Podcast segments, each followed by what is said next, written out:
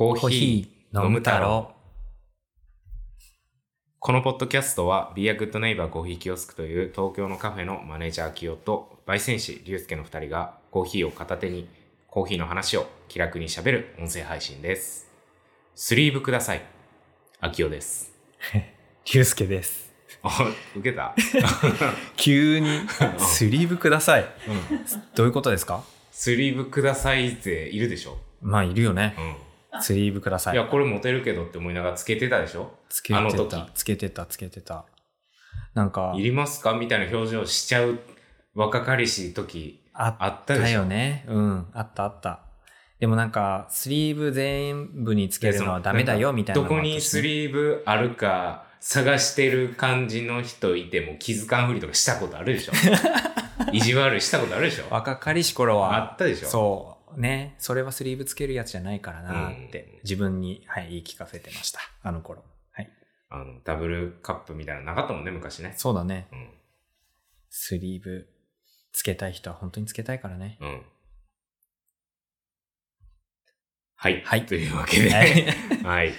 まあ、今回は引き続き、えっ、と、前回と同じ日に、えー連続で収録してるので、えー池田くんがいます。池田くんがはいいます。はい。なので、いい感じに笑い声を添えてくれると思います。よろしくお願いします。えー今回の収録のお供のコーヒーなんですけど、まあこれも、えーっと、前回と同じやつですね。はい。えー、ユアダイリコーヒーさんのコロンビア。はい。なんて読むんやったっけ？これは、えー、ウィラっていうところのロスイドロス。イドロス。スイードロス。ははいい。を飲みながら話していければなと思います。はい。はい。 Your Daily さん、俺でも豆買ったことあるけど、割と深いのも焼くよね。そうだね割あのー、何？全、大体なんか深入り中入り浅入りあるイメージ。うん。あります。多分、お店に行くとドリップ頼もうって思うと、いつも2種類あって、うん。浅入りか深入りみたいな感じの案内うで、どっちか選べるうんみたいな感じですね。エスプレッソは？ブレンド？そう、ブレンドが、うん、あって、えーっとね、なんていう名前だったっけな。オリジナルのブレンドで、ちょっとサーフィンっぽい名前だった気がします。さ、坂口健二。さそれ別別のお店になるな。ちょっといろいろあるな。いろいろあるかい。ろいろあるな。中村さんサーフィンやるんだよね。あ、そうなんや。そう。へえ。なんかすごいあのお店とかもさ、あの、ちょっと海っぽい感じの絵があったりとかするじゃん。ああ、確かに いやいや、上町はさ、カモメが飛んでるさ、あ、それは写真とかさわかるわかる。で、あのーロースタリーの方は、うん。えっ、と、入り口の方かな、うん。あの、絵が、絵っていうか、あれなんて言うんだろうね。あれ何？そうそうそう。なんか、サンドアートみたいなので作ったような、うん。波のね、絵があるの。うん。うん。だからワンピースの。波？あいいね。あ、ありがとうございます。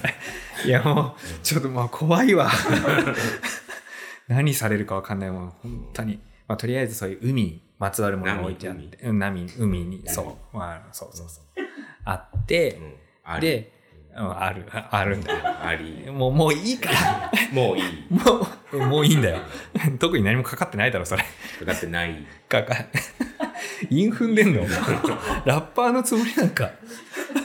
喋りにくいラッパーだな、こいつは。ほんで、はい。ほんで、ユアデイリー、い？いい。いや、もういいよ。喋りにい。くい。たまにサーフィンに行くうんストーリーズとか上げてますよ、中村さんは。そうなんや。はいあんま意識して見たことなかったな。ね。えーサーフィン親するんだしい友達に入ってないかな、俺。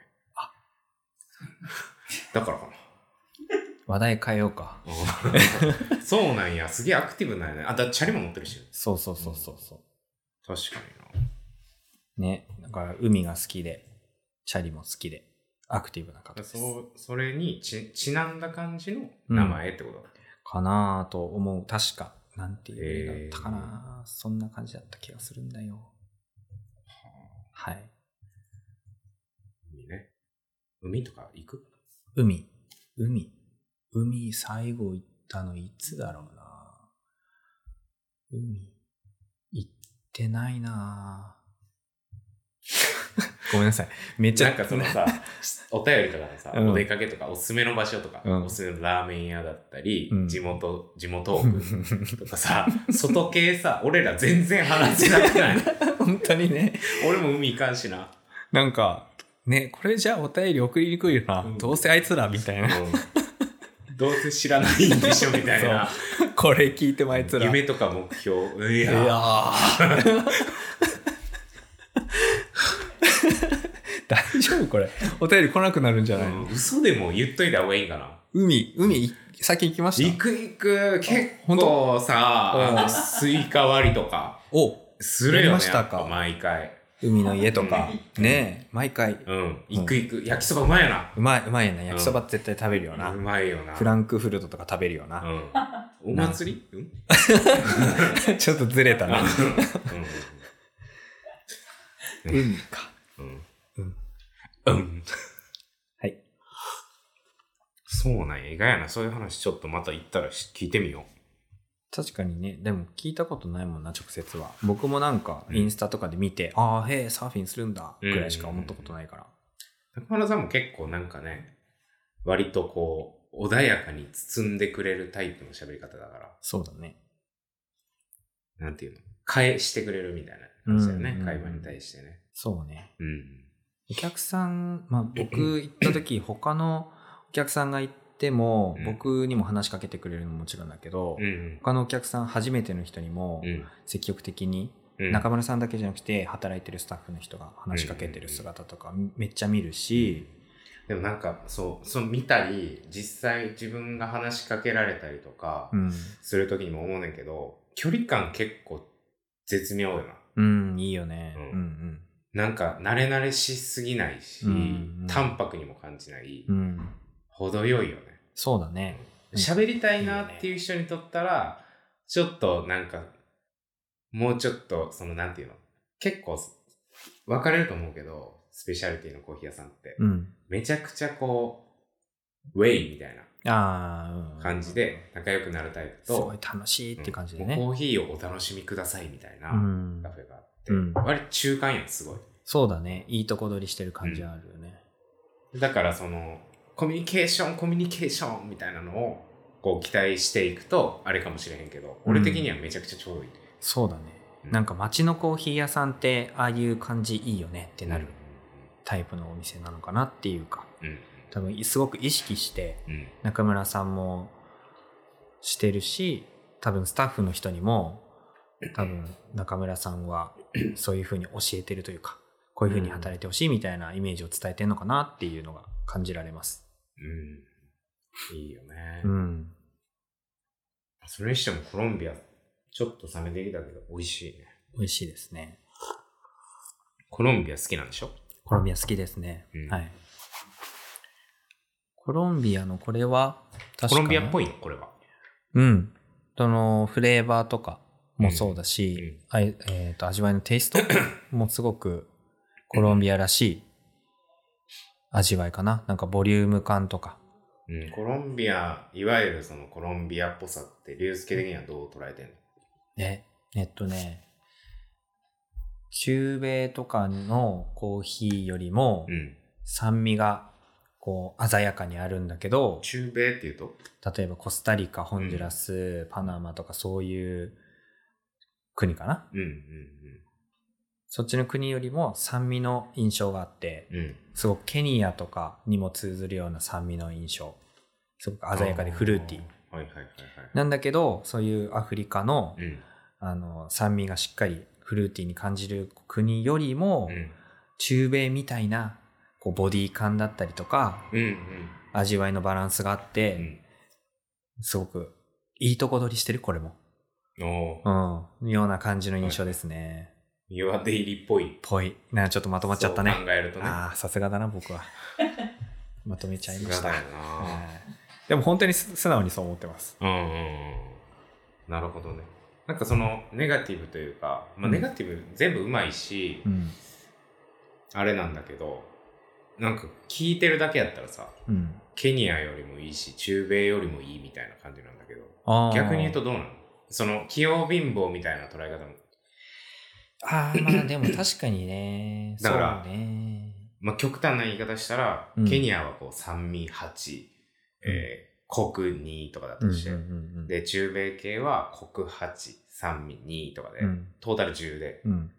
で、そのコロンビアとかに関しては、トータルが9.5ぐらいみたいな。ああ、なるほどね。んそういう感じなのいや、えっとね、その味のバランス感はうん確かにその他の国々に似たような感じっていうのをこう持ってるっていう風な、さっき言った説明の話だけど、だからこそコロンビアにしかない、例えばフレーバーがあったりとか、そう、だから1たす1とかじゃないんだ。そうなんだよね。だから結局、その味わいを作ってる構成が違うと、もうオリジナルになるなっていううん。の感覚としてあるから、コロンビアにはコロンビアの味があって、コロンビアにしかない味になってる。で、例えるんだったら、ケニアみたいな。そうそうそうそうと、みたいなことか。うん。で、そのハイブリッドなイメージが、俺は好きだなっていう、そうなんです。よ。もう唯一無二って感じの味がしうんます。。コロンビア、ナリニョスプレモ、みたいなのあああ、懐かしいね。いいですね、何には。コロンビアね。でもコロンビアとか、さ、えっ、と、何やったっけ？その、この間のガレージさんの豆のブレンド、うんうんうん。ブラジルとえーマンデリンマンデリンとエチオピア。みたいな感じでさ、うん。まあコロンビアはちょっと違うかもしれへんねんけど、えっ、と、コスタリカとか、うんまあ、コロンビア、ブラジルとかって、うんチェーン店とかでも結構あったりするやん。うん、あるあるある。うん。スペシャルティというか、その、単一う国ん。シリーズみたいな感じでさ。そうねそういうの、まあもちろん俺ら、ね、チェーン店で働いてたから、結構飲んできて、うん。さっきも出たけど、すごいナッツっぽくて、すごいチョコレートっぽい。うんうんうん。で、その、南米、中米とか、中南米は大体同じような俺イメージやってんけど、うん。だからこそ、そのスペシャルティ飲むようになって、そのスペシャルティの繊細さ、うん。フレーバーのこう多彩さみたいなのは、うんそのいわゆるスペシャルティってなんか、なんかみんなエチオピアとかうん。っていうイメージ持ってるけど、アフリカ系うんって持ってるけど、逆に中南米の豆飲んで、スペシャルティの奥深さを俺は知った。ああ、まあでも僕もまあ一緒だね。うん。一緒だね。一緒だね。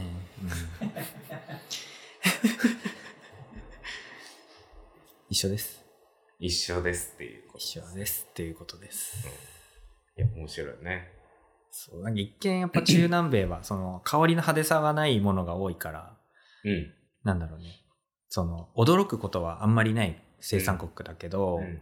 シンプルに感じるんだけど、うん。でもよくよく見ていくと、そのシンプルさの中がすごく実は複雑に構成されてるみたいな。うん。うん。知れば知るほど面白いよねっていう。印象があります。なるほどね。はい。シンプルそうに見えて複雑。はい。すなんも出てこんかい。ちょ、難かったわ。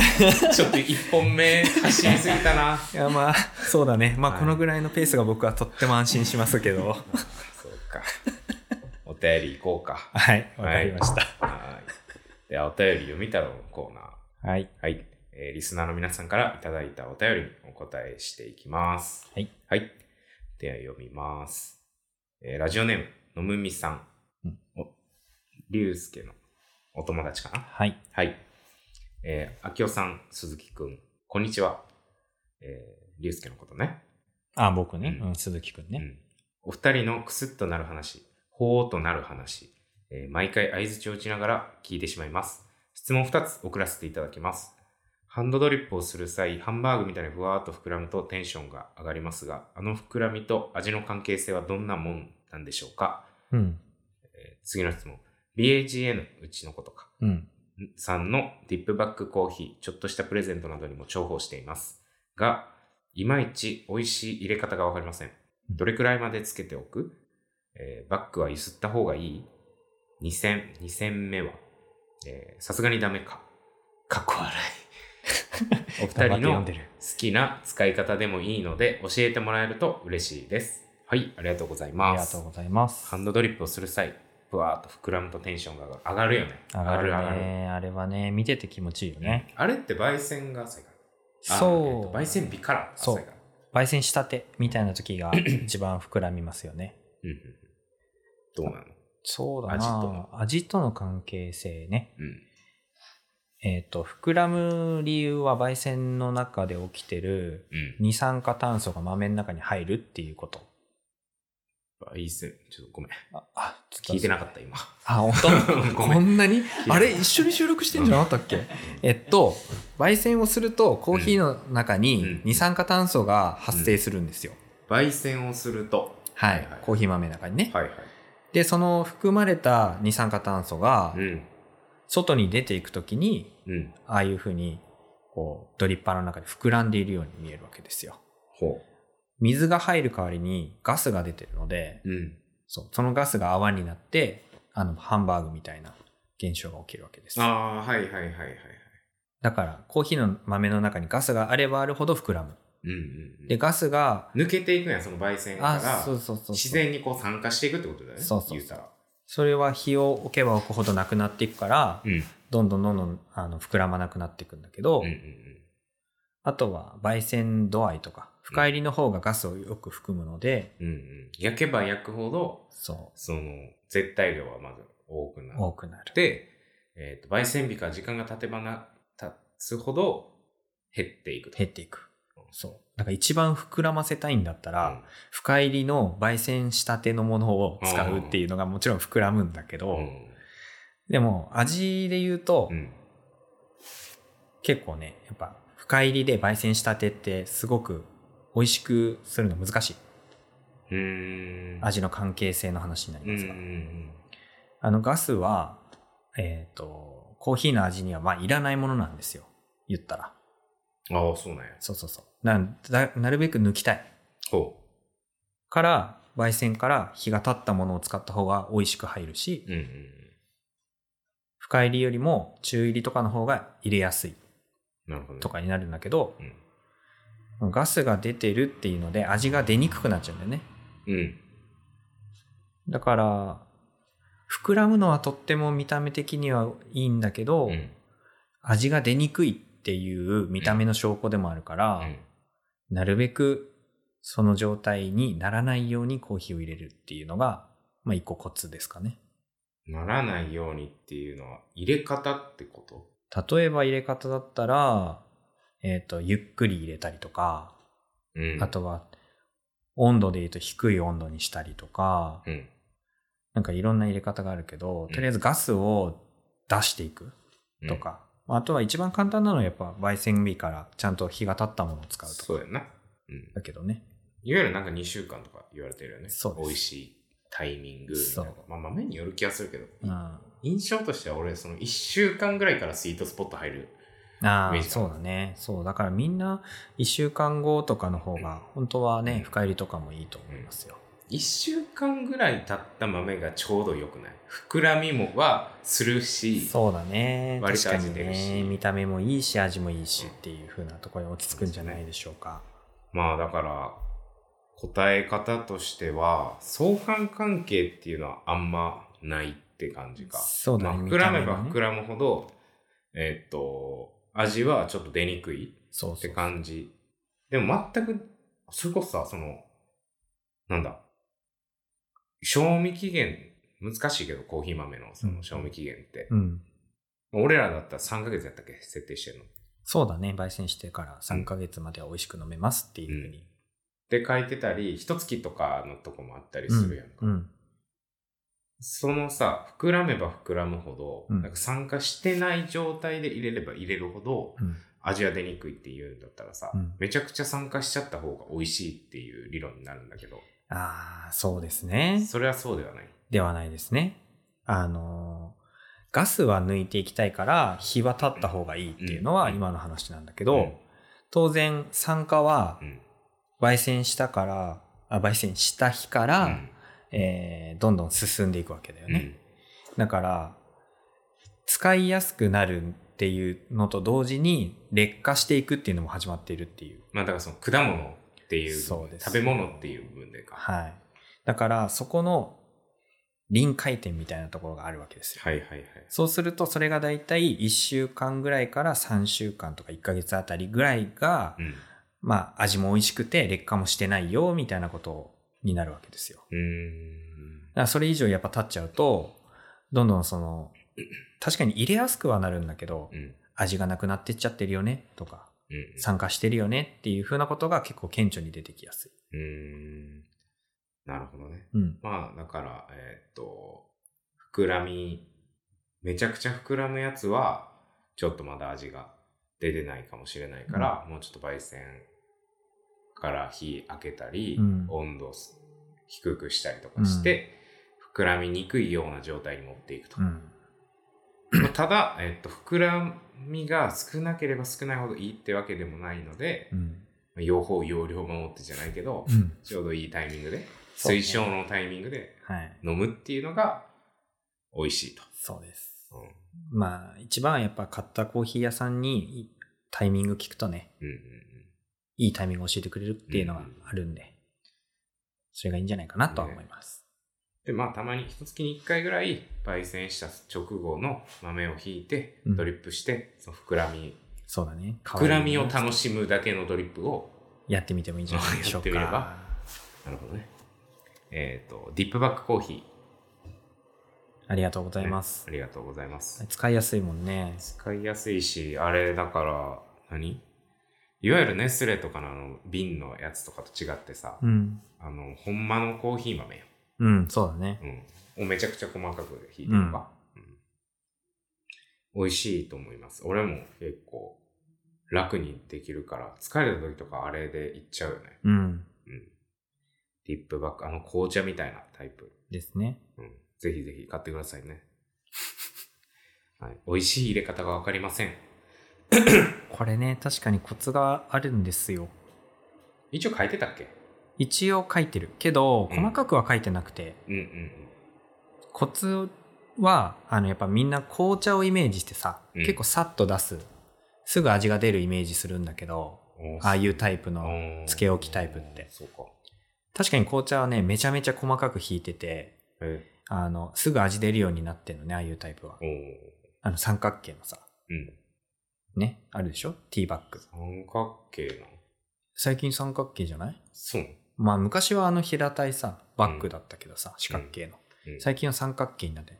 えー、これ多分10年以上前から発明されてますけど、三角形タイプ？三角形タイプ。うんうんそうそうそう。あれがね、一応こう対流してうん味が出やすいよっていう形なんだけど、うん。うん。うちのディップバッグもうんあの形なんですよ。はいはい。はい。で、宗教上の理由で？違いますあ。で、ーで、ただ紅茶はうんすごく細かくしグラインドしてるのがあるから味が早く出るんだけど、うんコーヒーはね、そこまで細かくグラインドできないんですよ。いろんな理由がありまして。だから、ちょっとつけ置きの時間が長く必要なんですね。細かければ細かいほど、早いの。味が出るの早い。な、なんで？えっ、と、お湯に触れる面積が多くなったりとかするんですわ。うん。だから、味を出すっていうことが非常に効率的にできるわけですね。ほうほうほはい。これではダメですか？う。いや、まあ、うん 一応知ってるけど、説明してもらったああ、ありがとうございます。うんそう、細かくね、すると、やっぱお湯、で触れる、同じ湯量で、うん。触れる面積がうん多くなるの、その粒が多くなるそうだから、そう。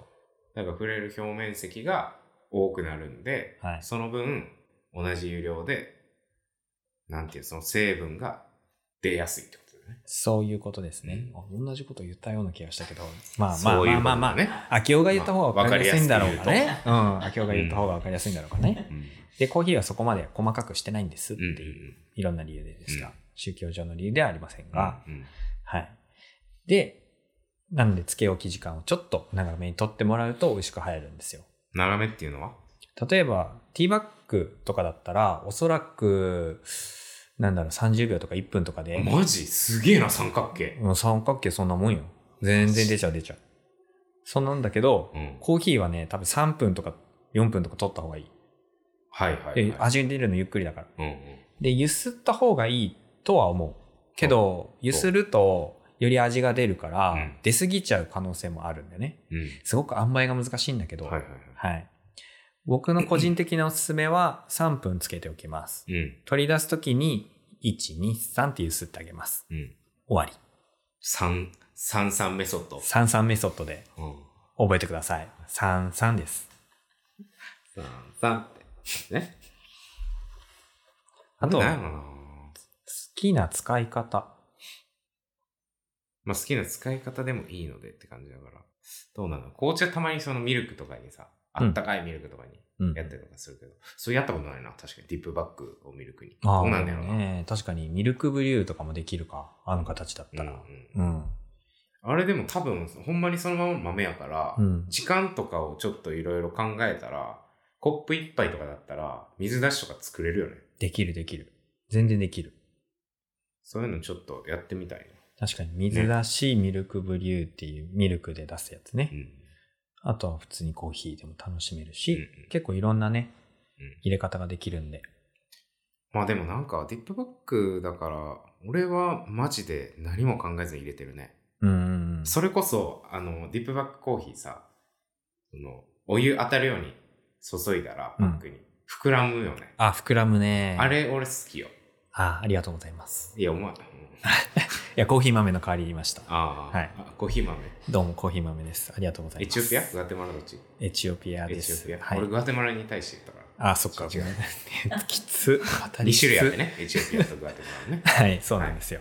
両方美味しいよ。はい。そう、だからもう全然時間とか気にしてないね。うんうん。うん。グーって膨らむの見て、なんか、ある程度楽しんで、半身浴ぐらいになったら、うん。30秒ぐらい待つ俺。蒸らしみたいな。あはいはいはい。なんとなく。で、またこう、まあ、トータル200ぐらいかな、注ぐ。そうだね。うん。で注いで、で、その俺三角の紅茶を知る、紅茶なんか飲めへんから。丁寧暮らししてないからさ。そうだっけ？うん。丁寧暮らししてないから、紅茶とか飲めへんから、もう、四角い、あの、はい。何塗り塗り壁みたいな。あるね。うん。あれの時代しか知らんから。うんあれさ、多分3分ぐらい。そう。え、そうなの？わからん。どうなんやうん。ろいや、そう、だから、結構待ってたね。普通に2、3分待って、うんうんえっ、と、なんもう回数とか気にせずジャブジャブして、飲んで。でもそれでも結構普通に美味しいんだよね。うん。適当にやって、まあまあうまいっていうのが、うん。俺ディップバックの良さやと思ってるから。そうだね。うんあ、でも、あれかもね。たまにいるんだけど、お湯入れつすぎちゃう人。ああ、そうね。そうお湯は結構少なめの方がいい。そうなんだよ。思ったより少なめ。そう。あれね。うん。そう。200ぐらいとか180ぐらいとかうん。の結構割とショートサイズぐらい、うんショートサイズよりちょっと少ないよね、あれね。そうやな。本当にあの、なんていうの？こ紅茶とか飲むような、うんあのカップ一杯分、いわゆる。そうそうそう。でかいマグカップとかは、やっぱ、あの、入れられないぐらいの、ちっちゃい量で飲むやつなんで、うんうん。お湯入れすぎは確かに薄くなっちゃうんだよ。うんうん。っていうのと、なんかその紅茶よりもその2杯目の薄さが顕著だよね。そうだね。うん。え、2杯目飲むの？いや、なんか俺試してみたことあるの。あ色はなん。かこう似たような色になんねんけど、うん。その味みたいな成分は紅茶と多分その出方が全然違うんやろうね。うん。紅茶って2杯目いけるん。いけるようね。ん。こう、そのディップバックコーヒーはマジ全然味せえへんから。うんうんうんそれはそれで面白いなって思う。確かにね。まあそういうのもあるから、紅茶と違って結構湯量はうん。気にして少なめの方が良くて、そうですね。他は適当でいい派。うん。うんそれで楽しめるはずですね。うん。まあ困ったら33でよろしくお願いします。はい、三三メソッドで。はい。はい。調べてもらったら多分出ると思うんで。出ないです。出ないですよ。えーっと、これは、えー、64メソッドという、何年のチャンピオンだ？ハンドブリュワーズ？ブリュワーズカップやっけ？2000- ?2011 年？2016年。16年。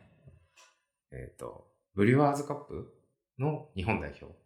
日本チャンピオンで日本代表として世界大会に出られたカスヤさはい。んのフィロコフィアの代表かな。あの時フィロコフィアだっけ？違うよね。つくばのコーヒー屋さんだよね。あそうなんだコーヒーファクトリーの時だ。えっ、と、の、え編み出したコーヒーレシピ、ドリップコーヒーのレシピの64メソッド。えメソッド合わせんで。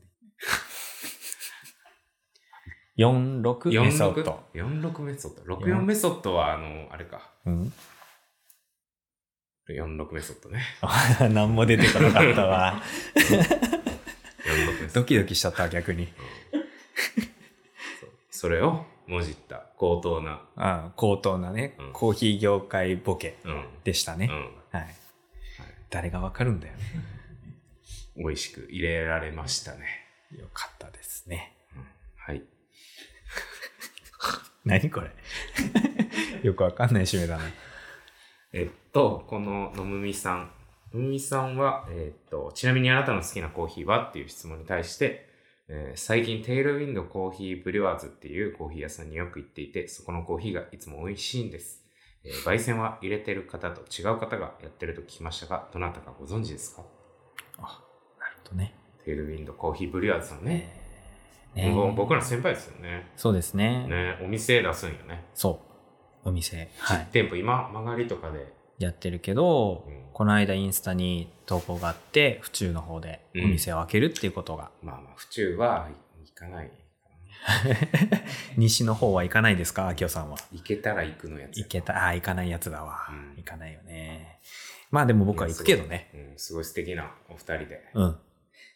ね。えーカバーしたつもりか？男性と女性だよね。あすごいざっくりした紹介だな、本当に。日本人の。そうだよね。そりゃそうだよねっていう感じだけど。一人がメガネをうん。たまにかけてる。うん。なんでそんな遠回しに説明してくるの？で、帽子、服を着て、人間だからな。そこからなの？帽子をかぶったり、かぶらなかったり。うんまあ、そうだよね。うん、で、えっ、と、意外かもしれんけど、コーヒー結構好き。意外？二人とも。い何をもって意外なの？コーヒー屋やってるじゃない すごい。来年か来年か。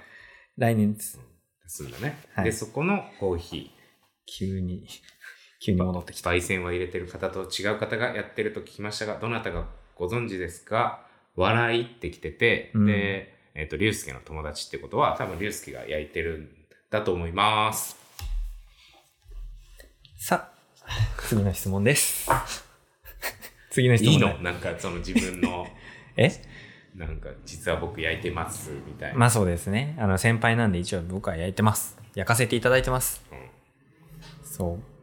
コーヒーキオスクとは違うスタイルの、うん。えーコーヒーを出してるので、うん。そっちはそっちでね、またちょっと力入れてるんで、ぜひ飲んでいただけると嬉しいですね。そうですね。意外とね、なんか、意外と、まあ、その俺らのキオスクも、チェーン店じゃないけど、えっと、同じね、元会社が経営してる飲食店とかもあったりして、うんそこの豆とかも、そんな大っぴらに言ってないけど、実は竜介がね、そうなんですよ。焼いてたりとかするから、はい。なんんか、スクで焼いてないようなあの、うんスタイルの豆を実は焼かせてもらってるんですね。うんうんうんそうですね。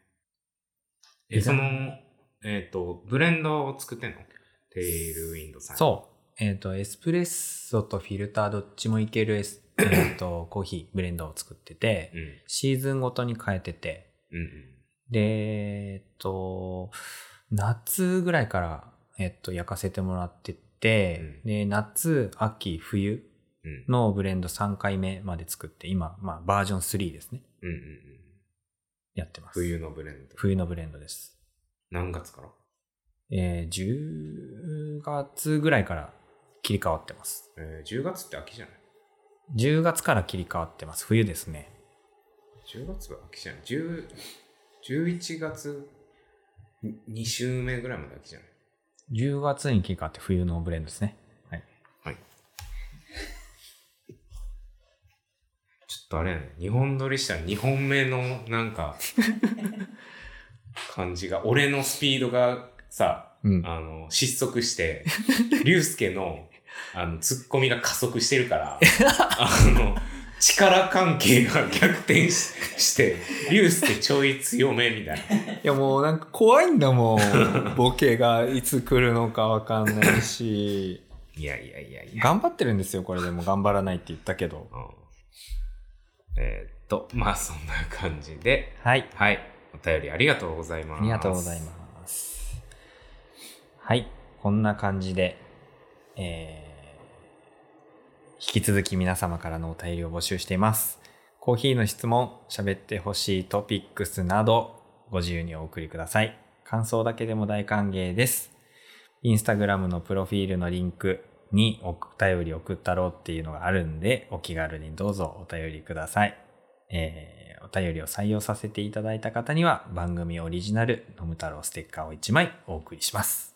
何ちょっとレール外れてみてよ だって今までなんかそのちょっと軽く書いてた台本ど通りに点とかのスピード感もさこいつうるさい点と丸のスピード感も合わせてやってたのにさ なんか2本撮りになって2本目ちょっと慣れてきたからってさな。いやだってさ、これを言い始めるちょっと前ぐらいから顔がさ、なんかお前どう読むんだみたいな、ちょっと目線来たなと思って。ちょっとだけ変えるやんもうだから、言葉尻そうだね。まあ尻すけ はい、ちりすけです。はい、ちりすけです。日本撮り行く無理かもな疲れてなんか竜介のツッコミが加速してたと思ったら投げやりになってただけっていう説が違う違う違う。あのさ、わかんないんだけど、僕も自分の、わあの、ツッコミで。どうしたなんか大丈夫か？違う違う違う。大丈夫か？ツッコミしやすいやつと、ツッコミしにくいやつがあるんだって。おそれをもうちょっと頑張って磨いて、秋夫は。どういうこと？どれがツッコミしやすい？これ、それはまた後で話そう。秘密ななんかちょっと恥ずかしいじゃん。僕、これこれ突っ込みやすいから、こういうボケしてみたいな。裏側みたいなやめてほしいわ。はい、はい、ありがとうございます。はい、エンディングです。はい。いや、いかがでしたか？初めての日本撮り、うん、なんかこう、テンションどうやって持っていけばいいのか、うん疲れますね。考えちゃって。そうだね。うんしかもさ、その、今まで1時間近く撮っちゃってたから、うんまあどうせやったら日本にして、まあ編集も少なくて済むし、うん。2回分うん。みんなに聞いてもらえるから、うん。いいじゃんって言ったけどさ、両方ともややオーバーしてさ、結局。結局、そうなんかいつもより帰る時間若干遅いぐらいの。そうだよ、本当に。もう2時間前ぐらいに帰りたいって昨日言ったのにさ、うん結局ね、そうなんだよ、ね。秋夫が新しいことやりたがっちゃうから、もう、しょうがないね。その、なんか、その感じ？あ出た。出た出た出たその。感じやめろよ、お前。悪かった悪かった。ほんまに。秋夫が全部頑張って、僕はまあ、秋夫の好きなことしてもらってますみたいな、そういうの嫌なんだよね。一緒に頑張ってんだもんね。殺伐としてんな、この回。どう、や、どうする？どうする、秋夫さんに任せます。いやいやいやいや。何の話だっけ？エンディングの話ですよ。共同だったっていう話でしたよ。あーはいはいはいはいそうなんだよね。日本撮りどうでしたか、秋夫さんは？ね、本当に、まあ、ずーっと言ってるけど、慣れて、もうサクッと終わらせるようになりたいなって言ってるけどさ、うんそのそれこそそのラジオ収録、オールナイトニッポンとかだったら、うんもう何時から何時までブース入ってうん。喋って、うん。まあその日反省あったら、次の同じ枠の時間中に、うん多分、うんこうしようとか、こうした方がいいんじゃないかなみたいな、まあ打ち合わせすると思うけど、前後で。ね。やるけど、なんか俺らは時間決めてないから、うんもしかしたらもっとかっちり決めてもいいのかな。なるほど。なんか始める時間みたいな。何時何時とかで。うん。なるほど、なるほど。まあ予定はあるからさ、そうね。あれやけど。と、なんか配信の時間とかも、うん。何、何曜日何時みたいなんで決めた方がいいのかなとか。どうなんだろううね。ん。なんか聞いてる人たちはどういうふうに聞いてるのかね。そんな気にしないかな。まあね。うポッドキャストはね、いろんなね、ん。うん。あの、話数、どれ聞いてもいいからね。うんうんうん。うん。そうね。うん。あとはお便りですね。はいお。便り本当に、あのーね、本当に数万通ああ、数万通いただいてまし数万通て。いただいてまして、え本当にーいや、どれ読んでいいか、ほんとね、いつも悩むよね。読めないやつがあるもんね、その日本語じゃなくて。日本語じゃなくて？うん。何語ですか？あるもんね。何語だった？何語だった？数万通の中の、その日いや、本もう英語語ももちろんあるし。あ英語もあるし。うん英語もあるし、うんちょっとなんか他の国の名前言ったらさ、やっぱ差別とかになっちゃうから、あんまりあれだけど。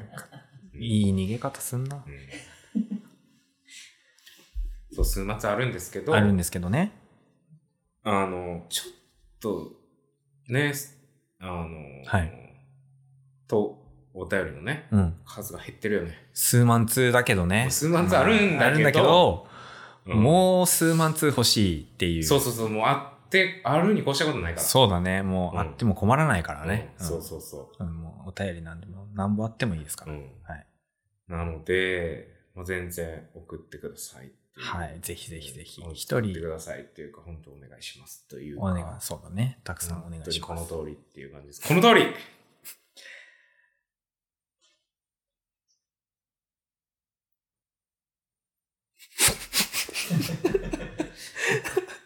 この通り。その多分、あの、聞いてくれてる人が思ってるポーズをしてました。はい。